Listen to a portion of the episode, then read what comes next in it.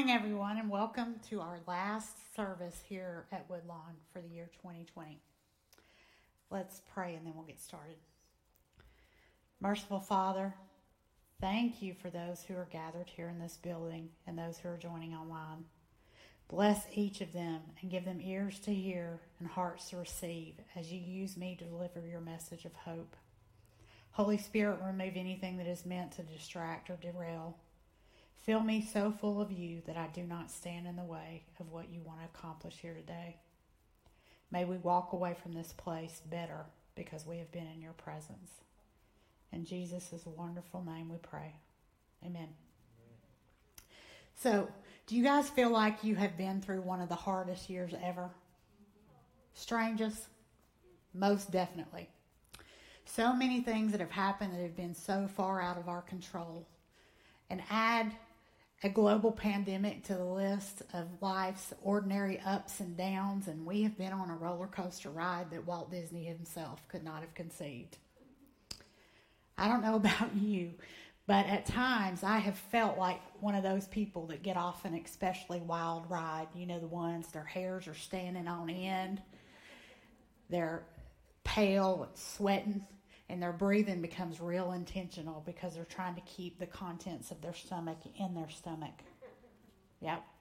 That's kind of year 2020's been.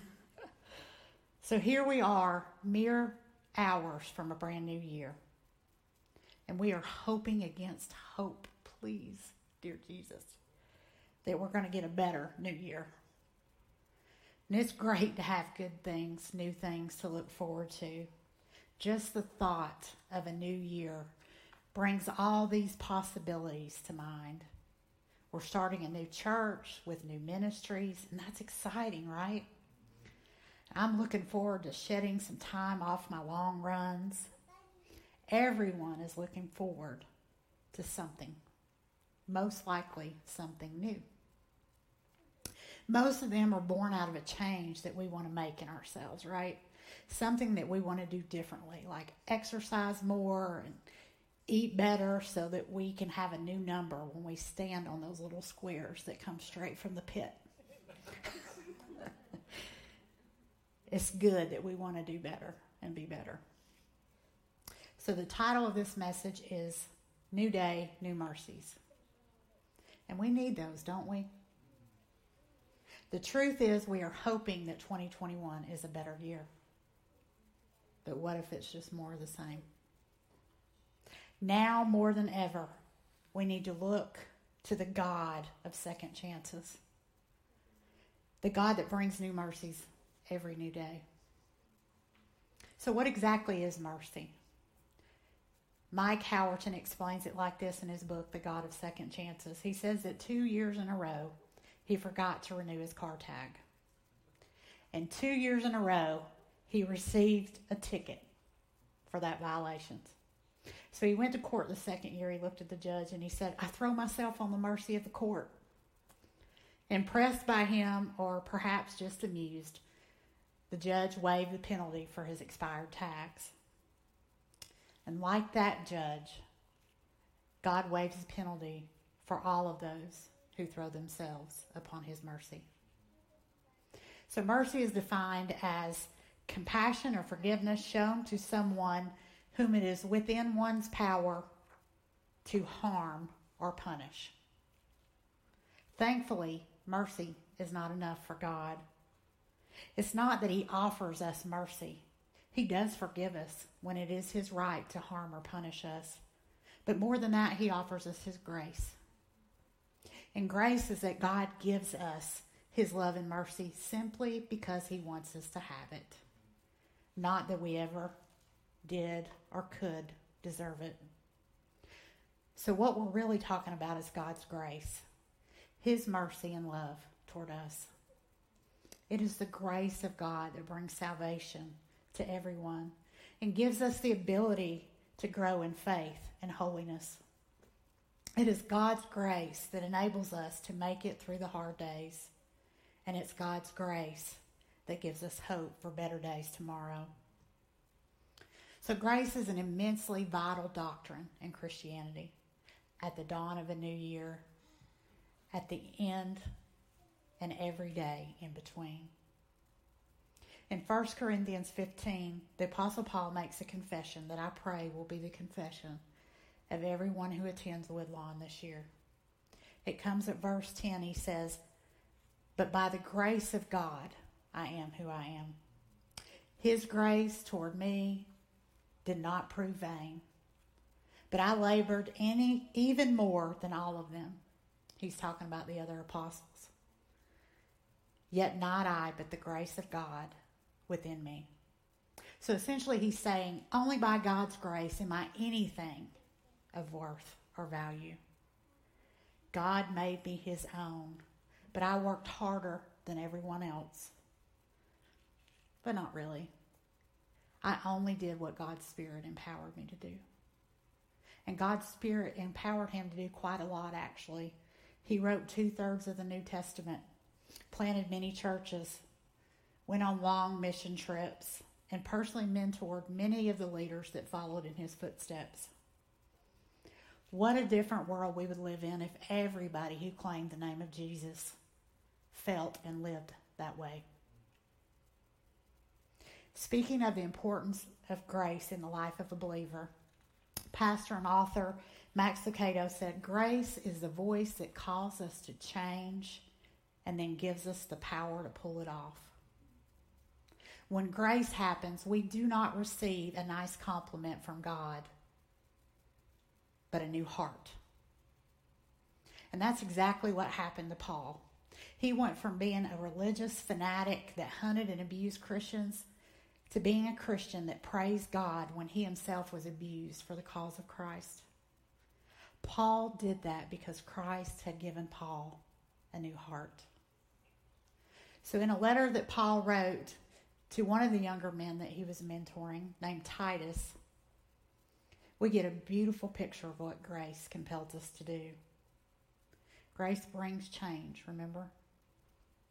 Paul is writing to Titus, and in chapter 2, verses 11 14, he says, For the grace of God has appeared, bringing salvation to all men, instructing us to deny ungodliness and worldly desires and to live sensibly, righteously, and godly in the present age, looking for that blessed hope and the appearing of the glory of our great God and Savior, Jesus Christ, who, himself, who gave himself for us to redeem us from every lawless deed and to purify for himself a people for his own possession, zealous for good deeds.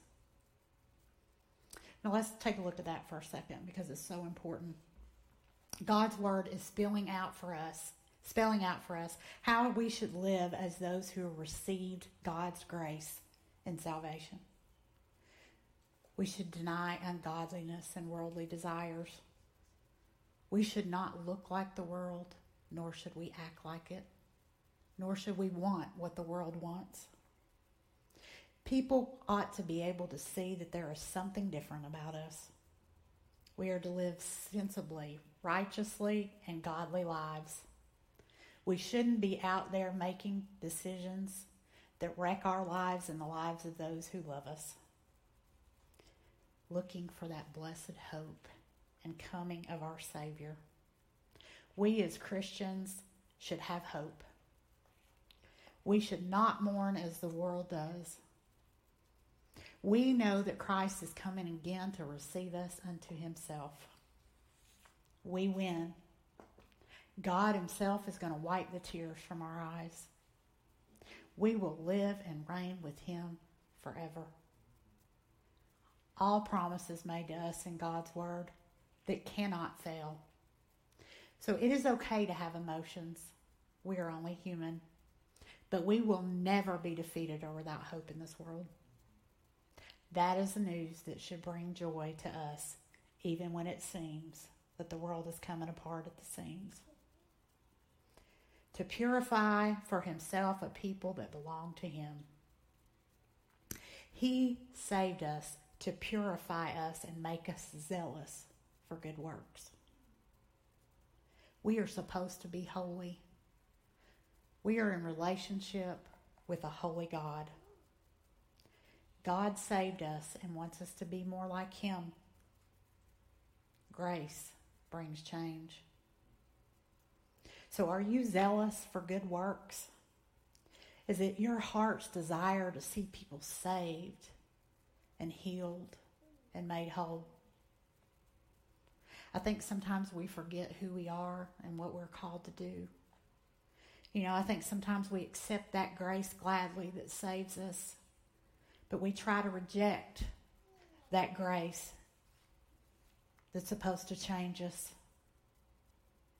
So if grace is not being lived out in your life the way it should be, I know of no more effective way to stir it up within us than by practicing what John Wesley called a means of grace. These are his words on the matter. He says, By means of grace, I understand outward signs, words or actions ordained by God and appointed for this end, to be the ordinary channels by which he might convey to individuals either preventing, which is the grace that comes before salvation, justifying, the grace that saves, or sanctifying grace, which is the grace that changes us into Christ's image. I use this expression, means of grace, because I know none better, and because it has been generally used in the Christian church for many ages. The chief of these means are prayer, whether in secret, secret or in the congregation, searching the scriptures, which implies reading, hearing, and meditating on them, and receiving the Lord's Supper, eating bread and drinking wine in, in remembrance of our Lord Jesus. And these we believe to be ordained of God as the ordinary channels of conveying His grace to the souls of individuals.